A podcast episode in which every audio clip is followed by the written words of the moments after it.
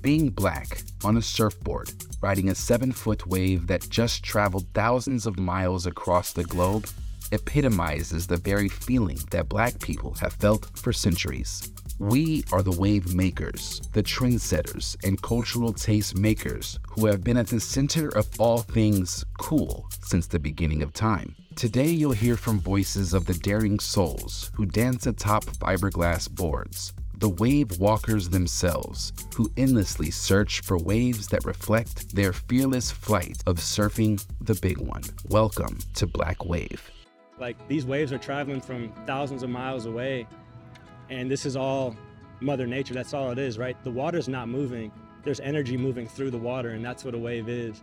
And I'm the last living living being to capture that energy that's coming from thousands of miles away. So even when I get out of the water, I now am holding and harnessing the Earth's energy, and it's there's no there's not one word or one feeling that can describe that. Heaven. I can't explain it any better than that.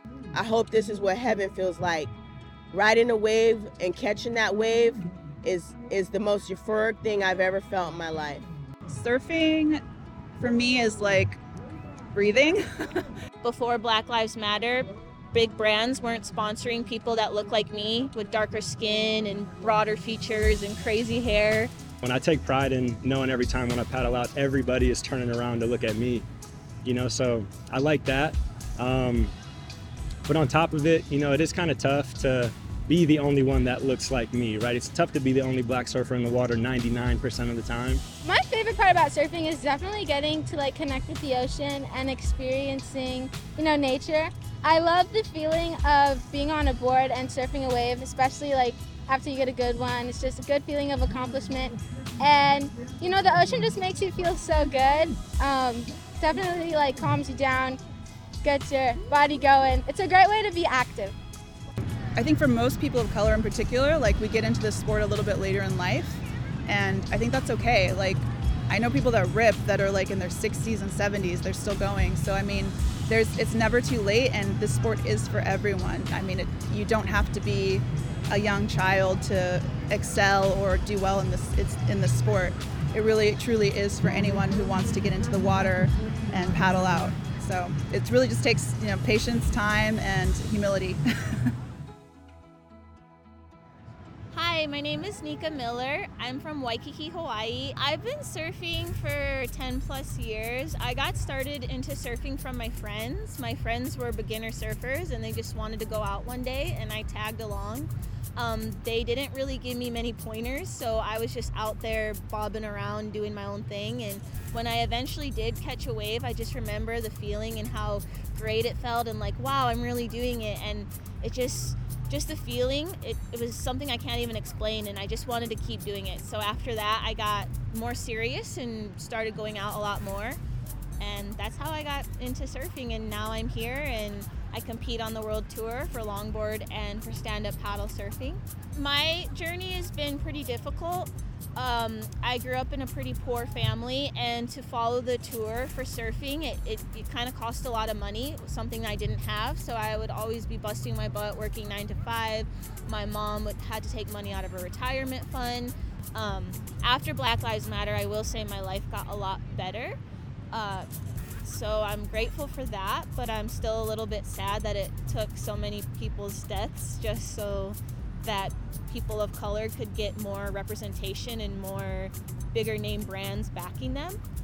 But so that part has been frustrating, but my overall surf journey and meeting everyone in the competitions and just throughout my travels, that's been so amazing. And I'm so grateful for the path that I've had because I think it's made me stronger and more determined and just more confidence in who I am. So I'm eh, very proud of both my heritages. I'm actually half black, half Mexican. Both I feel that are very underrepresented in surfing. But I will say living in Hawaii is the one place where I feel super accepted. I have people that are backing me, fully supportive. And that's the one place I feel like in the world that you can go and see so many different races in the water, so many different ages, so many different body shapes, and it's all right. No one is judging you. It's about how you look, it's more about how you surf. If you surf good, people respect you. If you don't, then maybe not so much. But people aren't judging you like, oh, this girl's black. Like, oh, get out of the water. Oh, this girl's chubby. Ugh. You know, it's just in Hawaii, there's so much more aloha and just so much more inclusion. So I'm so grateful to be there and I'm grateful for everything the islands have given me. Falling in love with surfing has just made me who I am today. It's made me feel like I could open up and blossom. It's made me feel like I can overcome so many obstacles and I was just telling someone today, it, I felt really disappointed how I um, surfed in the surf contest. I felt like I didn't surf to my potential, but I was telling them I was just going to go out for a normal surf because the ocean is so cleansing and healing and it literally can just wash away all your troubles. So that's something I love so much about the ocean that again, it doesn't care what you look like, who you are. It can humble you, but at the same time it can uplift you and make you feel so powerful and on top of the world. And that's one reason why I love longboarding especially and being able to walk up and down the board and get go to the nose of the board, which is called like hanging 10 um, it's just like defying gravity. It feels like I'm flying. It feels like I have a superpower. And that's one thing I love about sur- longboard surfing and the ocean. It just gives you that ability to feel like just superhuman. Viola Davis, uh, she reposted one of my videos, and I remember I was so excited, and I told my mom, and I was just, I, I couldn't believe it. She's a huge star, and she's such a prominent figure in the black community and in the actor community. Um, sorry, should I say that again? Okay.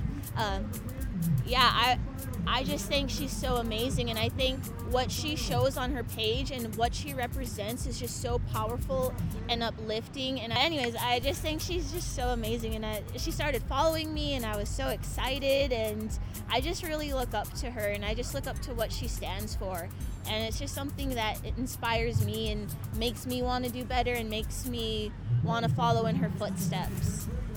Gosh, I feel like I first felt connected to the ocean from a baby. My mom, who is Mexican, she actually cannot swim, and she always felt really left out and sad when she was younger, like not being able to experience that, going to the ocean or going to the pool, and embarrassed. So she made sure that me and my little brother were swimming before we could even walk.